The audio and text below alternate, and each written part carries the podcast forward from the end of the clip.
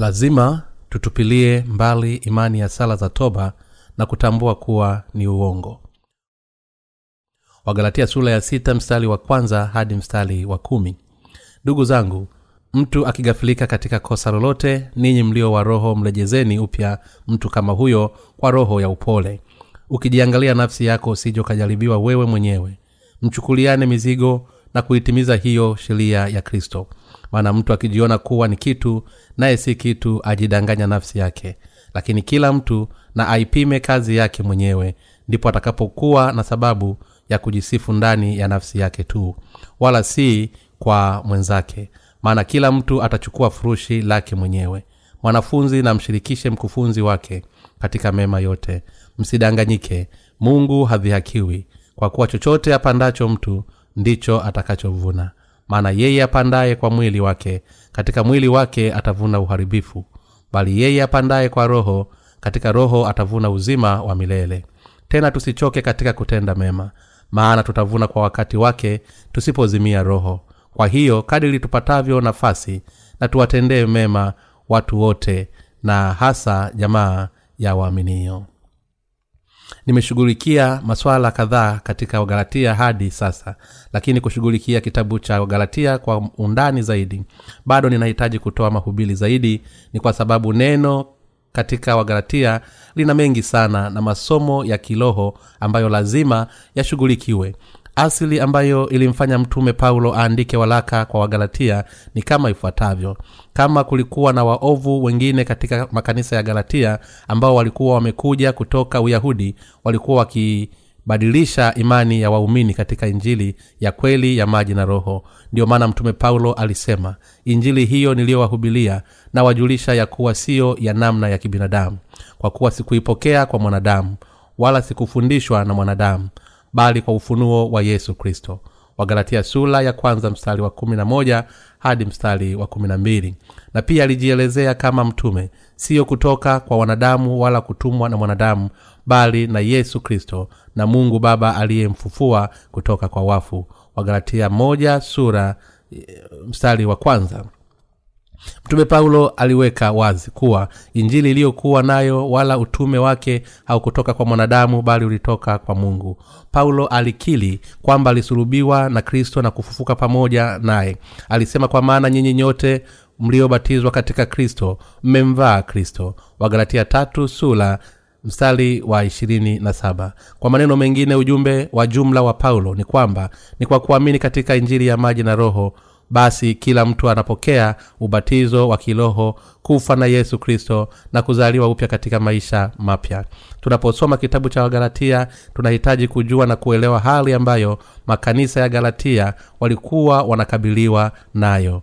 Wakati huo na kufahamu kwamba paulo alikuwa akizungumza juu ya imani ya wasiotahiliwa imani yao potofu ya kisheria imepitishwa hata enzi hizi za sasa na matokeo ya mabadiliko yake siyo mengine isipokuwa imani ya sala za toba. Kusema kwa uhakika wakristo katika wakati huu wanaamini kwamba wameoshwa kutoka katika dhambi zao kupitia maombi yao ya toba. Lakini paulo aliweka wazi kuwa imani hii pia ni ya mafisadi. Lazima tugundue hapa kwamba injili iliyohubiliwa na paulo ni injili ya maji na roho kwa hivyo yeyote anayetaka kukutana na mwokozi yesu kristo lazima ajue kwanza injili ya maji na roho na amwamini. Ni wakati tunapoamini katika injili ya maji na roho ndipo tunapoweza kufa na yesu kristo na kufufuka pamoja naye tena. Na wale wanaoamini injili ya maji na roho wanaweza kuongoza maisha yao ya imani kulingana na injili hii kupitia imani yao ya kweli. Wakati nikitafasiri na kuhubiri juu ya kitabu cha wagalatia nilikumbushwa tena jinsi sisi waumini katika injili ya maji na roho tulipokea baraka kubwa kama hizo za kiroho na kutoka kwa mungu. Zaidi ya hayo waraka kwa wagalatia ni neno la kweli ambalo linatuonyesha kwamba kuna imani ya wakristo wa leo ambao wanadai kwamba wameosha dhambi zao kupitia maombi yao ya toba. Neno hili liliandikwa hapo awali kuelezea kwa nini imani ya kisheria ambayo inatokana na uyahudi ambayo ilitesa waumini wa kanisa la kwanza. Ilikuwa na makosa lakini pia ililenga kufunua ukweli wa mafundisho ya toba ambayo wakristo wengi katika wakati huu wanaamini sasa ni huduma muhimu sana na muhimu kwetu kueneza imani ya kuamini injili ya maji na roho kwa upande mmoja na kuangazia imani potofu kwa watu wengine. Laiti ingekuwa mungu hakuandika kitabu cha wagalatia isingewezekana leo kugundua jinsi sala za toba zinaunda mafundisho yasiyofaa. Bila kitabu cha wagalatia kwa maneno mengine tusingeliweza kuonyesha kwa mafanikio kuwa fundisho linalodai kuosha dhambi za watu kupitia sala za toba ni sahihi. Kwa hali hiyo hatungeweza kuwaongoza watu isitoshe kwa imani iliyo wazi ya kuamini injili ya maji na roho. Kwa bahati nzuri sana hata hivyo tunalo neno la kweli ambalo linatuwezesha kutambua kwa usahihi ni nini, sa, ni nini sasa kutoka kwa ubaya. Kwanza kabisa lazima tuelewe ukweli wa injili ya maji na roho. Halafu tutagundua kuwa ni imani ya uongo kabisa kufikiria kuwa watu wameoshwa kutoka katika dhambi zao kwa kufanya sala za toba. Kwa kuchukua mfano kutoka kwa imani ya wasiotahiliwa mtume paulo anatuelezea kwa ukali majibu ya sala za toba. Je tuna bahati gani kwamba mtume paulo anaonyesha utofauti wa sala za toba na kutuelezea? Sisi pia tunaweza kuelezea wakristo wa leo ambao wanafuatia imani potofu ya sala za toba katika imani yao. Kwa kuwa sisi waumini katika injili ya maji na roho sasa tumeweza kuthibitisha ukweli wa mafundisho ya maombi ya toba. Sasa imekuwa rahisi sana kueneza injili hii ya kweli. Katika sura ya mwisho ya mhubili bibilia hakuna mwisho wowote wa kutunga vitabu vingi na kusoma sana huchosha mwili mahubili mhubili sura ya kumi na mbili mstari wa kumi na mbili. Hiyo ni kweli kwa kuwa hakuna mwisho wa huduma yetu ya uandishi. Mara tu tulipoanza huduma hii tulisema lazima tutoe vitabu vifuatavyo kwa wakati unaofaa. Maneno ya kupendeza yanaweza kusahihishwa haraka ikiwa makosa yamefanywa na kwa muda mrefu kama watu wanaweza kuelewana ujenzi duni wa sentesi siyo shida kubwa katika mazungumzo. Kwa kulinganisha uandishi na uhitaji sisi kutumia lugha rasmi ilikuwa kuhakikisha usemi sahihi na maana tunayotoa. Sentensi kali zinaweza kusababisha wasomaji kupotosha maana. Ndiyo maana uandishi ni mgumu sana. Walakini huduma kama hii ya fasihi bado ni muhimu sana na ndiyo sababu tunachapisha vitabu vyetu. Ninahakika kwamba huduma ya fasihi ndiyo njia bora zaidi ya kueneza injiri ya maji na roho na tunayo furaha na tunashukuru kwamba mungu ametukabidhi kazi hii wewe na mimi. Huduma ya fasihi ni muhimu sana kwetu kueneza injili ya maji na roho. Kwa hivyo hatuwezi kuwa wavivu katika kazi hii. Na tunamshukuru mungu zaidi kwa kutupatia kazi hii. Ardhi isiyotengenezwa inaitwa ardhi ya mwamba magugu mengi hukuwa kwenye ardhi ya tifutifu. Ili kuanza kulima shamba ambalo lilikuwa halilimwi kwa miaka kadhaa mkulima lazima alime udongo wa zamani kwanza na kisha aondoe magugu vichaka na miiba ikiwa utap, atapanda mbegu bila kufanya hivi basi mbegu hazitaweza kuweka mizizi kwa sababu ya vichaka na miiba na hata ikiwa mbegu zingine zitafikia ardhini na mizizi mimea mwishowe zitakuwa zimetoka nje katika vichaka na kukauka kabisa.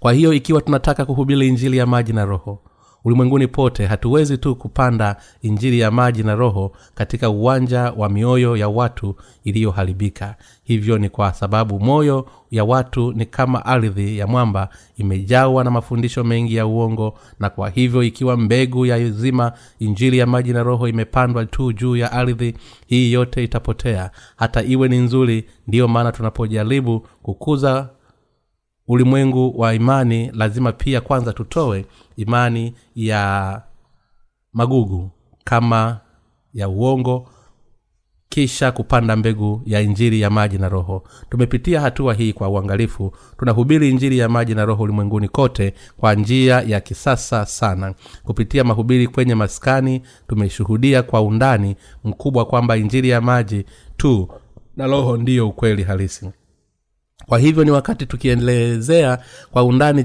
jinsi imani ya wakristo wa leo ni ya makosa wanaweza kukubali mafundisho yetu na kurudi kwenye imani inayofaa. Kwa hiyo katika kila lugha ya kila taifa kabila lazima kwanza tueleze kutoka wapi imani yao imepotea. Na lazima tutathibitisha injili ya maji na roho kwao. Tunapohubiri injili ya maji na roho kwao ni busara kuelezea mapungufu ya imani yao kwa undani. Hiyo ni kwa sababu wakati kila mtu anaweza kupotea katika vitendo hakuna mtu anapaswa kupotea wakati wa imani katika injili ya maji na roho kwao hivyo napenda kukuweka wazi hapa jinsi imani ya wakristo wa leo ilivyo ambao hujaribu kupokea ondoleo la dhambi zao kwa kufanya sala za toba. Na ninataka pia kuweka wazi kuwa bila imani yao potofu hawawezi kusamehewa kutoka katika dhambi zao mbele za mungu. Kama imani isiyo ya kweli ya waliotahiliwa katika makanisa ya galatia ambao walidai kuwa watakatifu wanaweza kuwa watu wa mungu ikiwa wametahiliwa. Imani ya leo kwamba sala za toba ni muhimu pia ni imani isiyo ya kweli. Lazima tueleze ukweli kwa fundisho la toba kwa kila mtu na kwa wale wanaokubali maelezo yetu. Lazima tupande mbegu ya injili ya maji na roho. Ni hapo tu baadaye mbegu zitapandwa vizuri zitakuwa na kukua na kuzaa matunda. Wakati ni vigumu tunapofanya kazi hii tunapoangalia matunda ya kazi yetu hatuwezi kusaidia lakini tunamshukuru mungu tunaposoma kitabu cha wagalatia tunaweza kuelewa tofauti ya kimsingi kati ya injili ya kweli na injili ya uongo. Na kwa hivyo inasaidia sana katika maisha yetu ya imani. Kupitia kitabu cha wagalatia pia tumepiga hatua kubwa katika imani yetu. Bwana alitufundisha kutambua jinsi injili zingine ziliibuka na naamini kuwa mungu amebariki kanisa lake na kwamba ametuwezesha wewe na mimi kutambua injili ya kweli kutoka kwa wale wa uongo na kujirinda dhidi yao kuna amri kwa kila kitu mtu anapoijenga nyumba kwanza huweka msingi thabiti. Halafu anafanya kazi ya kuweka matofali au kuinua nguzo. Vivyo hivyo kuna agizo pia linapokuja suala la kazi ya kueneza injili ya maji na roho. Mhubiri wa injili. Hapasi kuhubiri injili tu kwa njia yoyote anayotaka lakini lazima aifafanue hatua kwa hatua kuhakikisha kwamba kila mtu anaweza kuelewa kikamilifu kwa maneno mengine hatuna budi kubadili imani ya watu na mioyo yao hatua kwa hatua kwa wakati unaofaa.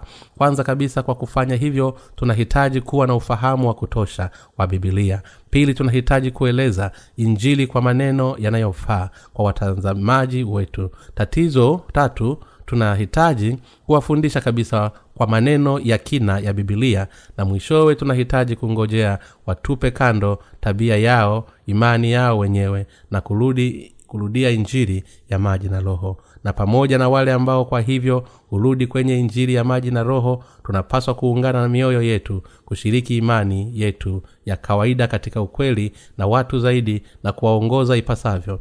Nimefurahi sana kwamba tuna uwezo wa kufanya mambo haya. Nashukuru kwamba mungu ameruhusu kuihubiri injili ya maji na roho ulimwenguni kote na kwamba ametimiza kazi hizo kupitia kanisa lake. Ponya waumini kutoka katika imani yao potofu acha tusome wagalatia sura ya sita mstari wa kwanza kwa pamoja. Ndugu zangu mtu akigafilika katika kosa lolote ninyi mlio wa roho mlejezeni upya mtu kama huyo kwa roho ya upole. Ukijiangalia nafsi yako usije ukajaribiwa wewe mwenyewe.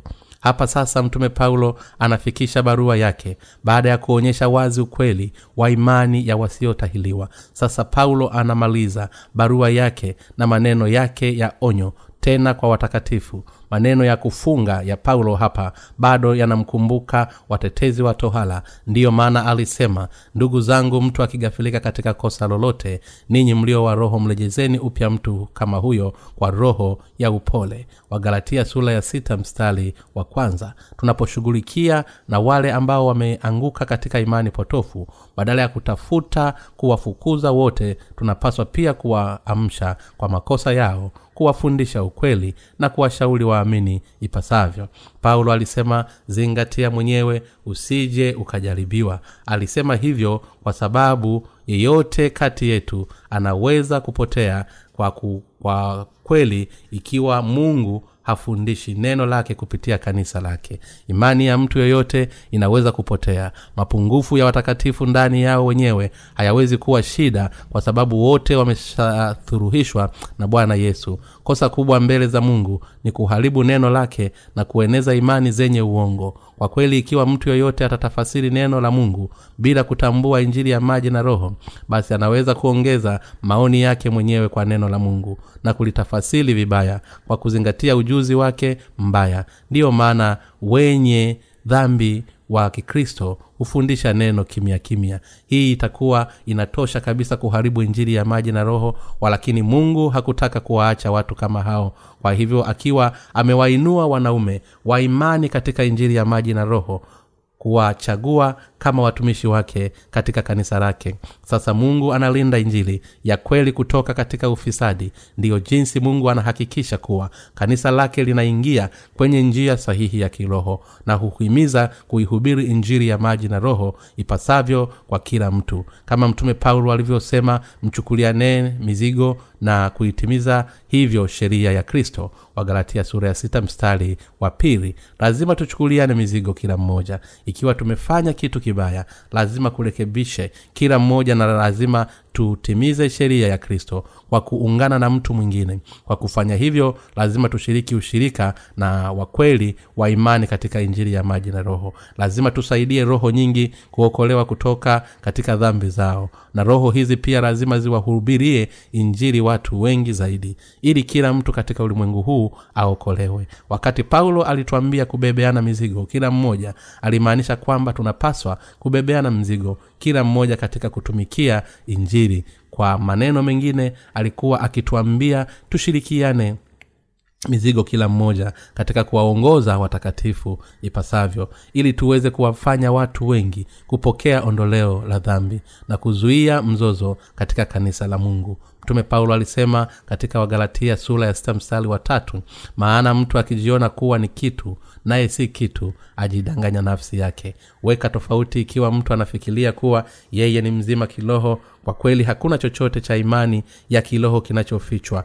Basi anajidanganya. Wazo wakati wa kipindi cha kanisa la kwanza kwamba watu wanaweza kwa njia fulani kuwa watu wa mungu kwa kupokea tohala ya kutoka kwa waasiliwa ni upuzi kamili mtume paulo alisema wazi maana ninyi nyote mliobatizwa katika kristo mmemvaa kristo. Wagalatia sura ya tatu mstari wa ishirini na saba ikilinganishwa na imani ya paulo imani ya watetezi wa kutahiliwa kweli siyo kitu. Kwa ibrahimu pia haikuwa kwa kupokea tohala ya mwili ambayo mungu aliyeidhinisha imani yake ni kwa sababu ya imani yake kama ilivyoandikwa. Ibrahimu alimwamini bwana naye akamhesabia kuwa haki. Mwanzo sura ya kumi na tano mstari wa sita. Tunapoamini katika neno la injili ya mungu tunapata uthibitisho dhahili wa kuwa watu wa mungu. Na hivyo siyo jingine bali kutahiliwa. Kiroho wakati mungu alimwambia abrahamu atahiliwe hii inaweza kutafasiriwa kama tohala ya mwili. Lakini kwa kweli mungu alikuwa akizungumzia juu ya tohala ya kiroho. Tohala ya kiroho ni kukata dhambi za mioyo yetu kwa kuamini injili ya maji na roho tuliopewa na yesu kristo. Hiyo ndiyo imani halisi ya tohala ya kiroho. Kwa hivyo tunapaswa kugundua katika imani kwamba lazima tutahiliwe kwa roho ili kuwa watu wa mungu. Bila kuamini injili ya maji na roho tutakuwa na imani iliyoharibika. Na imani iliyopo katika wakati huu kwamba ondoleo la dhambi linapatikana kwa kufanya sala za toba pia huo ni ufisadi. Kwa hivyo ikiwa unafikiria kuwa umekuwa mwandilifu hata kama haujafanya chochote basi lazima tena ukubali injili ya maji na roho bila shaka na kuzaliwa tena katika injili hii ya kweli. Kuweka imani yako katika ubatizo ambao yesu aliupokea kutoka kwa yohana mbatizaji. Lazima upitishe dhambi zako kwa yesu kristo na ufufuke pamoja naye. Sisi sote lazima tufe na yesu kristo kwa imani na kufufuka kutoka kwa wafu ili tuwez, ili tuwe watu wa mungu kweli. Wakristo wa leo wanadhana potofu ya kwamba wameokolewa tu kwa kuamini katika damu ya yesu kristo pale msalabani peke yake na pia wanaamini kwamba dhambi ambazo wamefanya baada ya kuokolewa zinaweza kusamehewa kwa kufanya sala za toba hili ni shida kubwa. Je dhambi zao huondoka kwa sababu tu wanafanya sala za toba dhamiri zao zinaweza kusema hapana. Walakini hata hivyo bado wanaamini kama hivyo na kwa hivyo hii ni imani ya uongo ya kujidanganya. Lazima sasa waachilie mbali imani hizo walizo nazo. Imani ya aina hii haitawafanya kuwa wenye haki. Imani ambayo hutegemea tu damu ya thamani ya msalaba inaambatana na mafundisho ya uongo ya toba ambayo inadai kwamba mtu lazima asafishwe kutoka katika dhambi zake kwa kufanya sala za toba. Hiyo ni kwa sababu ikiwa mtu anaamini tu kwa damu ya yesu ya thamani hana chaguo ila kujaribu kuosha dhambi zake peke yake bila maana kwa maana yeye hakuelewa nguvu ya ubatizo wa yesu ambayo huondoa dhambi zake zote na kwa hivyo hajawahi kupitishwa kwa yesu. Ikiwa huwezi kuamini kwamba dhambi zako zilipitishwa kwa yesu alipobatizwa na yohana mbatizaji basi haiwezekani kwako kupokea ondoleo la dhambi zako. Na hii inasababisha wewe kufanya sala za toba kila siku kujaribu kuosha dhambi zako zaidi. Utakuja kuamini pia mafundisho ya uongo ya utakaso wa kuongezeka ambayo yanadai kwamba mtu hutakaswa siku baada ya siku na kubadilishwa kabla wakati wa kifo chake kwa kutofautisha hatua hiyo ikiwa unaelewa injili ya maji na roho basi utagundua aha dhambi zangu zote zilipitishwa kwa yesu wakati alipobatizwa na yohana mbatizaji. Unahitaji kujua ni kwa nini ukristo wa leo umepigwa giza sana. Hii ni kwa sababu mpaka leo karibu wakristo wote wanaamini katika damu ya msalaba tu na wanaishi kwa imani potofu kwamba dhambi zao binafsi zimeoshwa kupitia sala za toba. Hali ya kikristo ya kiroho wa leo inazidi kuwa katika giza zaidi kwa sababu wameelewa vibaya na kuamini vibaya kwamba wao hutakaswa polepole kwa kujaribu kuishi maisha ya uungu na kwamba kwa hivyo wataenda na kusimama mbele za mungu katika hali isiyo na dhambi katika mwili na roho. Hakuna njia ambayo watu wanaweza kutambua hili. Imani ya watu kama hao ni imani iliyoshindwa ambayo haiwezi kukamilika chochote imani kama hiyo ni ile ambayo mungu hawezi kuikubali.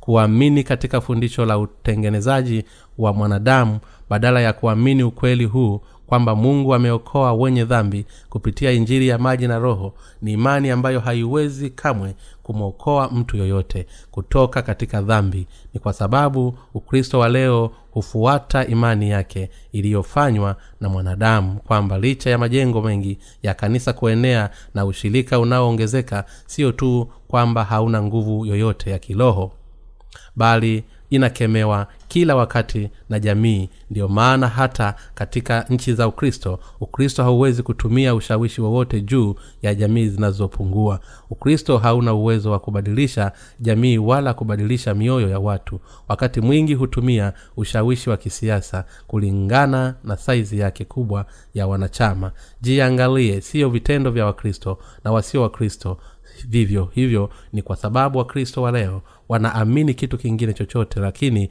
siyo injili ya maji na roho kwamba imani yao haiwezi kutumia nguvu yoyote katika maisha yao halisi. Na ndiyo sababu giza huendelea kuongezeka zaidi. Wakristo wa leo wanaoamini katika damu ya msalaba tu na wanategemea maombi yao ya toba lazima watambue kuwa wao siyo kitu. Na hata sasa hawana hawaamini injili ya maji na roho. Wale wote ambao wanaamini kuwa wamepokea msamaha wa dhambi zao kwa kufanya sala za toba. Hawajaona wenyewe mabadiliko yoyote ya kiroho hata leo. Ikiwa umeamini katika damu ya msalaba tu hadi sasa lazima utambue kuwa haujapata ondoleo la dhambi na umeshindwa kufanikiwa katika chochote na lazima uamini injili ya maji na roho na hivyo ufikie wokovu wako wa kweli. Kutoka katika dhambi zote lazima tuweze kutambua injili ya kweli kutoka kwa wale wa uongo hebu tugeukie wagalatia sura ya sita mstari wa nne hadi mstari wa tano. Lakini kila mtu na apime kazi yake mwenyewe. Ndipo atakapokuwa na sababu ya kujisifu ndani ya nafsi yake tu wala si kwa mwenzake maana kila mtu atachukua furushi lake mwenyewe. Tunapojifikiria mbele za mungu kila mmoja wetu anahitaji kuchunguza kazi yake mwenyewe. Je dhambi zangu zote zilipita kwa yesu kristo wakati alipobatizwa na yohana mbatizaji? Je nimepitisha dhambi zangu kwa yesu kupitia imani yangu katika injili ya maji na roho? Mtu anapozingatia maswali haya ikiwa kweli ameokolewa kutoka katika dhambi kwa kuamini injili ya maji na roho basi atakuwa na furaha ndani yake pekee yake siyo kwa mtu mwingine. Na kama paulo pia alivyotuambia hapa kila mmoja atachukua furushi lake mwenyewe. Wokovu wa mtu hutoka katika dhambi unapaswa pia kupokelewa na kila mtu na kazi ya mungu inapaswa pia kufanywa ndani ya kila mmoja. Kwa maana je kuna mtu mwingine yeyote ambaye angeamini katika injili ya maji na roho kwa niaba yako? Hapana hakuna. Hata ingawa bibilia inaweka wazi juu ya sara za toba ni wachache wanaogundua hii vizuri na kugeuka kutoka katika njia yao iliyoharibika ikiwa mtu anajua kuwa hangeweza kupokea ondoleo la dhambi zake kupitia maombi yake mwenyewe ya toba na bado licha ya hayo yeye mwenyewe hajatupa imani yake potofu katika sala za toba basi atabaki hawezi kusamehewa kutoka katika dhambi zake hadi mwisho kwa maana hana uelewa juu ya injili na ukweli wa maji na roho. Hata ingawa watu wengi wanajaribu kuelewa injili ya maji na roho bado hawajaweka ba kando maarifa yao yaliyokosea. Na ndio sababu hawawezi kupata wokovu wa kweli ingawa unaweza kusema kwa wengine kuwa umeokolewa kutoka katika dhambi. Wengi wao hawangeweza kusema hivyo wenyewe. Dhamiri ya mwenye dhambi inahukumu nafsi yake kila wakati ikimshtaki bado wewe ni mwenye dhambi na kwa sababu hiyo haiwezi kufurahia wenyewe. Ndiyo maana wakristo ulimwenguni kote lazima wageuke kutoka katika imani potofu kwamba wameoshwa kutoka katika dhambi zao kwa kufanya sala za toba. Lazima wageuke mahali panapofaa ili wawe na furaha ndani yao kwa hivyo lazima waweze kusema labda sijui mengi lakini angarau ninaamini katika injili ya maji na roho. Injili ya maji na roho ni injili ya kweli na injili nyingine zozote tofauti na injili ya maji na roho ni za uongo. Yeyote ambaye amezaliwa mara ya pili lazima ajue na kuamini kama ifuatavyo. Kila mtu anayehubiri chochote isipokuwa injili ya maji na roho amepuuzwa. Injili hii tu ya maji na roho ndiyo ukweli. Ingawa matendo yangu hayajakamilika angarau ninaamini katika injili na kwa hivyo naweza kujivunia yesu kristo. Watu wa imani kwa maneno mengine lazima waweke waweze kujisifu juu ya imani yao katika injili ya maji na roho. Zawadi ya mungu na imani ya wokovu ambayo mungu amewapa sisi wenyewe lazima tuamini injili ya maji na roho. Ni neno la kweli na zawadi ya muhimu na lazima tuwe na imani inayotuwezesha kujivunia injili hii. Je unaamini kuwa injili ya maji na roho ndiyo ukweli halisi? Je una uhakika kwamba mafundisho yanayosisitiza sala za toba kama njia ya ondoleo la dhambi si sawa? Je unatambua wazi ukweli wa imani ya kwamba ondoleo la dhambi mtu hupokea tu kupitia damu ya msalaba? Lazima ufikie uelewa wako wa kweli. Huu lazima tuujue kuwa injili ya maji na roho ambayo tunaamini ndani yake ni kweli halisi. Lakini pia lazima tujue sababu ya sisi kusema sala za toba ni mbaya. Wakichanganyikiwa na walanguzi wanadai kwamba mtu anaweza kuokolewa kwa kutahiliwa kwa mwili. Mtu pamoja alisema kwamba wote wataenda kuzimu. Katika wakati huu pia watumishi wa mungu pia wanasema kwa sababu ya kufadhaika kwao utatupwa kuzimu ikiwa unaamini sala za toba. Ninapoona wakristo mimi hugundua jinsi mioyo yao ilivyotupu kama mungu alivyosema nayo nchi ilikuwa ukiwa tena utupu na giza lilikuwa juu ya uso wa vilindi vya maji. Mwanzo sura ya kwanza mstari wa pili.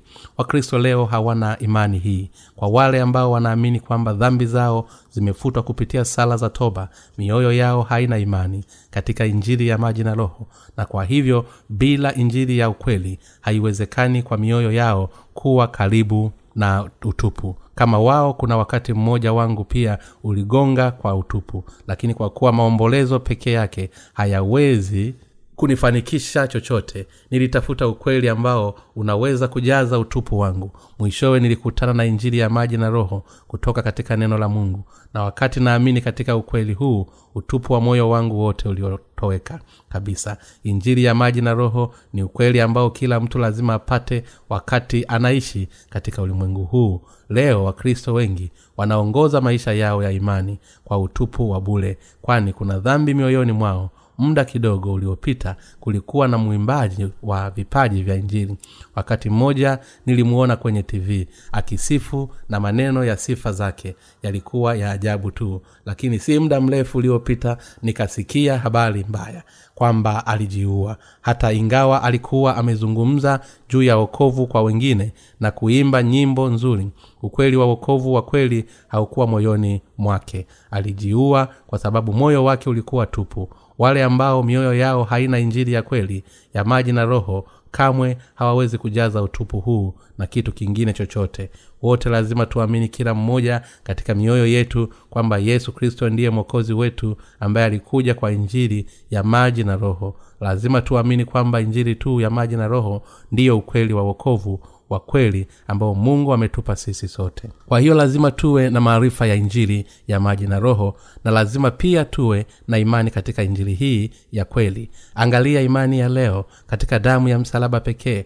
Mwishowe inakataa ukweli wa ubatizo ambao yesu aliupokea kutoka kwa yohana mbatizaji. Je siyo fundisho la toba ambalo watu wanategemea leo?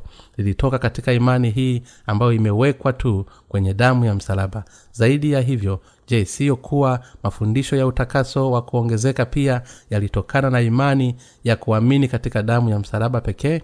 Je tunaweza kupata imani yoyote sahihi kutoka katika mioyo ya wale wanaoamini katika damu ya msalaba tu? Tunaweza kupata fundisho lingine lisilopingika ambalo ni mafundisho ya uchu, uchaguzi usio na masharti kutoka mioyoni mwao wanatheolojia wengi na wachungaji kufuata kwa bidii kile kilichojulikana kama mafundisho ya uchaguzi usio na masharti ambayo yanasisitiza kwamba mungu alichag, alichagua bila masharti wakati wa kuchagua wengine. Fundisho kama hilo halina mantiki yoyote. Je mungu ni mungu asiye na haki ikiwa utaweka kitufe cha kwanza vibaya basi utafungwa vifungo vyote vilivyobaki vibaya. Lakini utambue kuwa ikiwa unamwamini yesu tu bila kujua mashaka ya mafundisho ya kikristo ya leo basi imani yako itakuwa ya bule tu na utakuwa na maisha yasiyokuwa na maana ya imani kwa maana yako yote na hatimaye kutupwa kuzimu. Martin luther alichochea matengenezo hayo kwa kukosa vikali madai ya kanisa la katoliki kwamba watu wanaweza kuoshwa kutoka katika dhambi ikiwa wangenunua kazi yote ambayo rutha alifanya. Hata hivyo alikuwa akiashiria makosa fulani ya kanisa ambayo yalikuwa ni kwa wakati huo siyo kwa kutangaza injili ya maji na roho. Kwa kweli alikuwa ni mwanzilishi tu wa ubadilishaji wa kidini na siyo dhabihu ya imani yenyewe. Kama angegundua kuwa injili ya maji na roho ni ukweli na kama alikuwa amezindua mabadiliko ya imani kwa maana yake ya ukweli ukristo usingebaki kama dini moja tu ulimwenguni kama ilivyo sasa. Kwa hivyo ingawa matengenezo yalifanywa katika nchi nyingi baada ya karne ya kumi na sita hakukuwa na watu wa imani ya kweli ambao walihubiri injili ya maji na roho kanisa lisilo na uhai linaweza kusimikwa kuwa la taasisi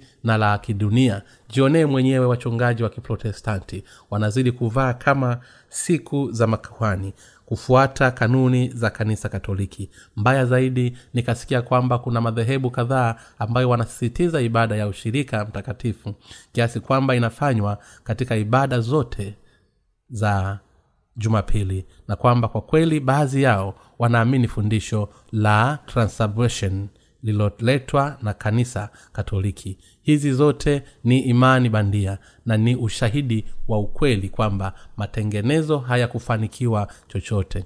Yesu alisema katika yohana sula ya sita mstari wa hamsini na tano kwa kuwa mwili wangu ni chakula cha kweli na damu yangu ni kinywaji cha kweli.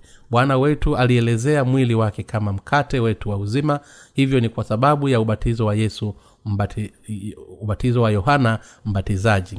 Yesu alichukua dhambi zote za ulimwengu kwenye mwili wake. Mara moja alikufa msalabani alifufuka kutoka kwa wafu na kwa hivyo kuwa mwokozi wetu ni kwa sababu bwana alifuta dhambi zetu zote kwa injiri ya maji na roho. Hivyo aliuelezea mwili wake kama mkate wa uzima wa kweli. Kwa hivyo mafundisho ya transubmission ambayo yanafundishwa kwamba mkate uliobadilika unakuwa mwili wa yesu kweli pale kuhani anapoubariki na kwamba watu wanaweza kupata mkate wa uzima wanapokula mkate huu. Hii siyo sawa. Ingawa tunakula mkate na kunywa divai katika ushirika hii haimaanishi kuwa mkate wa uzima hupatikana kupitia matendo ya ibada hii.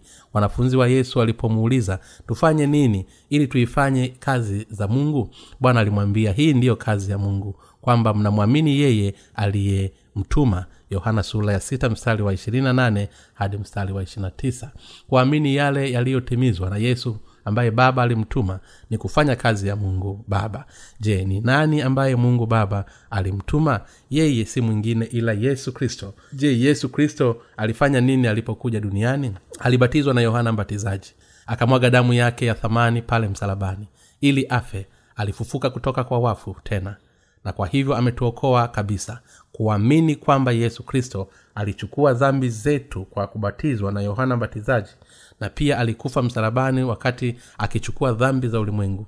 Na pia kwa hivyo ametuokoa wewe na mimi hivyo hakuna jingine zaidi ya kufanya kazi ya mungu. Hitaji la kwanza ni kwamba tunaamini injili ya maji na roho. Waumini wenzangu ikiwa unaamini injili ya maji na roho kwa moyo wako basi utakuwa na kitu cha kujivunia katika kila hatua zako. Walakini ikiwa hauamini basi hautakuwa na kitu cha kujivunia. Ndiyo sababu kila mmoja wetu lazima achukue mzigo wake wa imani. Kila mmoja peke yake lazima ajue na kuamini katika yesu kristo kama mwokozi aliyekuja na injili ya maji na roho. Ni kwa sababu huwezi kutambua mafundisho ya uongo au maneno ya udanganyifu ambayo mungu ameyadhihirisha kwa watumishi wake na kupitia kwao alitufundisha kwa nini mambo haya siyo ya kweli. Walakini bado ni jukumu lako kujua na kuamini katika injili ya maji na roho. Kaa pamoja na waumini walio katika injili ya maji na roho mtume paulo alisema yafuatayo katika galatia sura ya sita mstari wa sita. Yeye ambaye amefundishwa neno asishiriki katika mambo yote mazuri na yeye afundishe wakati mwele ambao hufundisha neno la mungu wanaamini injili ya maji na roho. Kuhubiri injili hii basi lazima pia uunganishe mioyo wako na wale wanaowaongoza. Ikiwa wale ambao wamefundishwa hawafuati imani ya baba zao wa kiroho ambao huwafundisha basi hawawezi kushiriki katika vitu vizuri. Ni wazi kwamba sio watoto wa mungu kwa kupokea tohala ya mwili. Watakatifu wa galatia walipaswa kuachana na imani yao katika fundisho la uongo. Wewe pia unahitaji kutambua kwa hivyo imani mbaya kuamini kwamba ondoleo la dhambi limepatikana kupitia sala za toba. Na maonyo na moyoni mwako lazima ushikilie injili ya maji na roho na uamini ndani yake ikiwa unasema lakini dhani hivyo na ukakataa kweli uliopewa na mungu basi utatupwa jehanamu ya moto. Mbingu na kuzimu hutegemea chaguo lako. Lazima tukubali kuwa mungu anao wa, waja wake ndani ya kanisa na huwafuatilia katika imani. Kiongozi wa kweli ni mtu anayehubiri injili ya maji na roho. Kama kuna mtu ambaye hahubiri injili hii huyo zaidi ya mchungaji wa mshahara. Ninamhimiza nyinyi nyote mtambue kwamba viongozi ambao wanahubiri injili ya maji na roho ni watumishi wa mungu ambao wameteuliwa na mungu mwenyewe. Je unaamini hili? Haijalishi sijajitosheleza ni mungu ambaye ameniinua kusimama mbele yako. Sio kwa sababu mimi ni mwenye busara lakini ni kwa sababu mungu amenipa injili ya maji na roho aliye mbele yenu kwamba ninafanya kazi yake na ni mungu ambaye ameniinua kama kiongozi wa kuhani neno lake. Ikiwa naamini katika injili ya maji na roho na kuihubiri unahitaji kunitambua kama kiongozi wako na kuniamini. Na wakati mimi ambaye ninaamini katika injili ya maji na roho kuhuhubilia nasema maombi ya toba. Ni ufisadi lazima utupe mbali lazima uelewe hivyo na uamini hivyo. Hivyo ni imani iliyo wima kweli. Mtumishi paulo kiongozi wa kanisa la mwanzo alihubiri injili ya maji na roho lakini watu wengine walikataa mafundisho yake kwa kudai kwamba wanaweza kuwa watu wa mungu ikiwa wangetahiliwa kimwili. Je imani yao ilikuwa imani sahihi? Hapana. Paulo aliwakemea watu kama hawa kwa sababu ya uwasi wao. Mtume paulo alisema yeye aliyefundishwa neno asishirikiane katika vitu vyote vizuri na yule alifundishaye. Je ni vitu gani vizuri ambavyo wale wanaofundisha neno wanavyo? Ni kuamini injili ya maji na roho kukataa mafundisho ya uongo na kufuata mapenzi ya mungu richa ya udhaifu wetu. Lakini tushirikiane katika mambo haya pamoja. Wakati ni wazi kwamba hatupaswi kushirikiana katika mambo mabaya ambayo viongozi wa kanisa wanayo. Tunapaswa kushirikiana katika vitu vizuri. Hii inajidhihirisha tu lakini kuna wengi ambao hawawezi kufanya hivi. Watu wengi wanaamini kila mmoja peke yake badala ya kuwashawishi viongozi wao katika kanisa la mungu lakini imani inakuwa hivi. Hapana haifanyi. Kwa nini wanafunzi wanakwenda shuleni? Ikiwa mwanafunzi anataka kupoma peke yake bila kumsikiliza mwalimu wake kuna haja gani ya kwenda shuleni? Itakuwa bora kwake aende tu kwenye maktaba na ajifunze peke yake. Ni kwa sababu gani kuna walimu ni kwamba wale ambao walijifunza kwanza wange, wangeongoza wanafunzi kama miongozo yao. Mara tu mwanafunzi ameongozwa na mwalimu anaweza kuelewa kwa urahisi zaidi. Na mara anapojifunza mara moja anaweza kutokea wakati huo kuendelea kufanya mwenyewe. Kama vile walimu wanavyo hitajika shuleni. Katika kanisa la mungu watumishi wa mungu wanahitajika bila viongozi kama hao kifo cha kiroho kitakuja. Bila viongozi kukusanyiko litadanganywa kiroho na kudhurumiwa na mbwa mwitu. Kama manabii wa uongo watanyang'anywa kila kitu walicho nacho kwa mwili na roho. Kwa hivyo ni vizuri kukaa ndani ya kanisa la mungu pamoja na wale ambao hufundisha neno lake kutoka katika kikundi cha watu wazima hadi shule ya jumapili. Ushirika wa wanawake na mikusanyiko ya vijana lazima kuwe na viongozi wa kuwaongoza. Kila kanisa lazima pia liwe na kiongozi. Hiyo ni kwa sababu bila kuongoza kundi litaangamia wakati wowote. Ni vizuri kuwa tunayo sheria na serikali fikiria juu ya kile kinachotokea katika machafuko. Bila serikali jamii yetu isingekuwa na agizo lolote ikizidi kuingia katika hali ya maumbile yanayotawaliwa na sheria za dini ndiyo maana plato alisema kwamba hata serikali mbaya ilikuwa bora kuliko serikali yoyote. Taifa lina watu wake na lazima kuwe na kiongozi kwa kuongoza taifa hili. Kama vile rahisi au waziri mkuu anapaswa kuweka majukumu ya ofisi yake kwa kudumisha utulivu na kijamii na kuhakikisha ustawi wa watu wake. Vivyo hivyo kanisa la mungu lazima liwe na kiongozi ili kudumisha utaratibu wake wa kiroho. Ikiwa washiriki wa kanisa la mungu hawatambui viongozi wao ambao huwaongoza na kuwalinda wao siyo tofauti na, may, na mayatima wa kiroho. Baraka za mungu haziwezi kutolewa kwa watu kama hao. Sisemi hii ili kukukumbusha msimamo wangu kama kiongozi wako lakini ninaelezea kanuni rahisi ya imani. Linapokuja suala la kuongoza maisha ya imani katika kanisa la mungu wakati lazima uwe na mungu mioyoni mwako. Lazima pia uwe kiongozi aliyeteuliwa na mungu ili imani yako ikuwe ninahakika kila kusema kwamba bila kiongozi mioyoni mwako imani yako haitakuwa kamwe. Waumini wenzangu je unaona kuwa ngumu kuwaamini viongozi wa kanisa la mungu je unafikiria kuwaleta siku moja ili uweze kuchukua nafasi zao katika nchi yangu korea kusini chama cha upinzani kilishindwa kujitetea matokeo ya uchaguzi wa rais uliopita na walipinga kumrudisha nchini rais mwaka jana. Alichukua fursa ya ardhi dhaifu na kumalizika kuchochea mzozo usiokuwa wa kawaida wa kikatiba kwa kupiga kura ya kumtoa nje rahisi. Lakini kanisa la mungu pia ikiwa huwezi kuwatambua viongozi wako lazima utapanga njama yao kuwaleta. Siku moja kuchakua nafasi zao wenyewe. Mawazo kama haya yanasimama dhidi ya mungu. Hapa katika kifungu cha maandiko cha leo inasemekana kwamba wale ambao wamefundishwa wanapaswa kushiriki katika vitu vyote vizuri na wale ambao hufundisha. Mungu alituambia tushiriki katika vitu vyote vizuri sio katika vitu vibaya. Je ni vitu gani vizuri ambavyo kiongozi anavyo? Kwanza kabisa imani katika injili ya maji na roho ni jambo zuri. Je nini kitatotokea ikiwa mimi ingawa ninaamini injili ya maji na roho pia nikiamini kitu kingine? Utaweza kuishia kuamini kama mimi. Ndiyo sababu mtume paulo alisema kwamba aliona falsafa yote ya kidunia ni takataka na maarifa ambayo alikuwa amejifunza ulimwenguni kabla ya kuzaliwa mara ya pili. Wafilipi sura ya tatu mstari wa nane. Vivyo hivyo wakati wa kristo ambao waliamini vibaya walipata ju- kujua ukweli na kuamini injili ya maji na roho. Lazima watupe mafundisho yote ya ukristo kama takataka. Ikiwa unanitambua na kuamini kama kiongozi wako anayeamini na kuhubiri injili ya maji na roho basi umebarikiwa. Unashiriki katika vitu vizuri na mtu anayefundisha injili ya maji na roho. Kwa upande mwingine ikiwa hauamini katika injili ya maji na roho na ikiwa hauamini kiongozi wako na una mashaka kwake basi huwezi kushiriki katika kazi zote njema. Mtume paulo alisema katika wagalatia sura ya sita mstari wa saba msidanganyike mungu hadhihakiwi kwa vile mtu apandacho pia atavuna.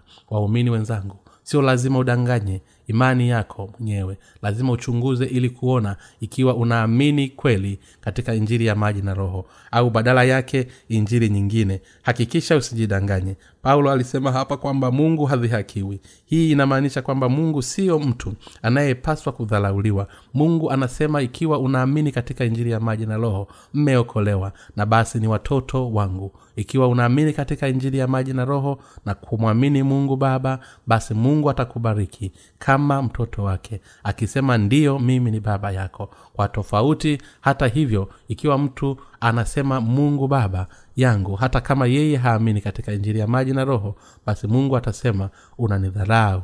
Unachukua jina langu bule ndiyo maana mtume paulo alisema msijidanganye mungu hadhihakiwi mungu siyo lazima atajwe. Paulo aliendelea kusema katika galatia sura sita mstari wa nane kwa kuwa yeye apandaye kwa mwili wake katika mwili wake atavuna uharibifu lakini yeye apandaye kwa roho atavuna uzima wa milele. Je tunapanda nini? Ni imani tunapaswa kupanda. Je tunapaswa kupanda imani gani? Ni imani katika injili ya maji na roho ambayo tunapaswa kupanda. Kwa njia nyingine hii inamaanisha pia kwamba hatupaswi kupanda mafundisho ya mwanadamu mioyoni mwetu bibilia iliweka wazi hapa kwamba wale wanaoamini injili waliopewa na mungu ya maji na roho huvuna uzima wa milele. Wakati wale ambao wanapanda kitu kingine kwa mwili wao huvuna uharibifu. Mtume paulo sasa anawashauri wanaotahiri wasijidanganye.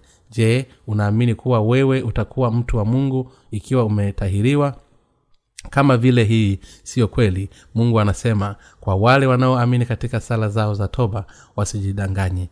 Dhambi haipotei kwa sababu tu mtu hufanya sala za toba. Wakristo hufikiria kwamba mtu yoyote ambaye hafanyi sala za toba ni mzushi lakini wao wenyewe wana, wanaijua bora kuliko mtu mwingine yoyote kwamba dhambi zao hazifutwi hata bila kujali wanasali sala za toba. Ni kwa sababu hawana njia yoyote ya kusuluhisha shida ya dhambi zao ambao hutoa sala za toba. Wanahitaji sala za toba haswa kwa sababu wanaamini katika damu ya msalaba tu. Ikiwa waliamini katika injili ya maji na roho kwa nini wangehitaji kufanya sala za toba sala, sala, sala kama hizo hazingekuwa na maana kwa maana wangekuwa wamepitisha dhambi zao zote kwa yesu kupitia injili ya maji na roho. Wale wanaoamini katika damu ya msalaba wanajidanganya na wanadhalau mungu. Kwa kweli mungu hajathibitiwa hata kama watu watajaribu kumdhihaki. Lakini mtu akijidanganya imani yake mwenyewe na kumwita mungu kama baba yake wakati yeye bado ana dhambi moyoni mwake basi anamdhalau mungu. Kwa mtu yoyote ambaye ana dhambi moyoni mwake kumwita mungu baba ni sawa na kusema mungu wewe ni baba wa mtu aliyefungwa kuzimu. Pia ni kusema wewe si mweza huwezi hata kuzima dhambi zangu. Je mungu angejibu wito wa mtu huyu kama huyo? Hapana. Kwa kweli sio. Kama hivyo lazima kwanza tuamini injili ya maji na roho na kuwa watoto wa kweli wa mungu. Ni wakati tunapokuwa watoto wa kweli wa mungu ndipo mwishowe tunaweza kumwita kama baba yetu na kumtukuza baada ya badala ya kumdhihaki. Mtu huvuna kile alichopanda ikiwa mtu yeyote anaamini katika injili ya maji na roho basi atapata uokovu wake atapata uzima wa milele na kuwa mtoto wa mungu na kupokea baraka zake nyingi. Kinyume chake ikiwa anaamini katika damu ya msalaba badala ya injili hii ya ukweli na kufanya sala za toba basi utalaaniwa katika uharibifu na kutupa motoni. Mtu huvuna kile yeye amepanda. Kwa hivyo tunapaswa kupanda nini? Tunapaswa kuamini pamoja na watumishi wa mungu haswa kulingana na jinsi wanavyoamini na kuhubiri neno la mungu. Kama ilivyo hapo ndipo tutazipata baraka hizo. Mtume paulo alisema katika galatia sura ya mstari wa tisa hadi wa kumi tusichoke katika kutenda mema kwani tutavuna kwa wakati wake tusipozimia mioyo. Kwa hiyo tunapokuwa na nafasi hebu tufanye mema kwa wote haswa wale ambao ni wa jamii ya waaminio waumini wenzangu ikiwa tunafanya kazi ya injili iliyounganishwa na imani ya watu wengi wataokolewa. Tunapofikiria juu ya jinsi watakavyokuwa na watu wengi ulimwenguni pote watakuja kuamini injili ya maji na roho. Kwa kweli hatuchoki. Na lazima tuwatendee watu wa imani vizuri. Wale ambao wanakataa injili wanadanganya mungu na wazo na wao wenyewe na kutetea mafundisho ya uongo sio wale ambao wana, wanapaswa kuwatendea kwa fadhili lakini ni wale ambao wanamfuata bwana kwa kuamini ambao tunapaswa kuwathamini. Hebu basi acha wote tumtumikie bwana na kutii agizo la kiroho lililowekwa na mungu na kuwashawishi viongozi wetu na watangulizi wetu wa imani. Amen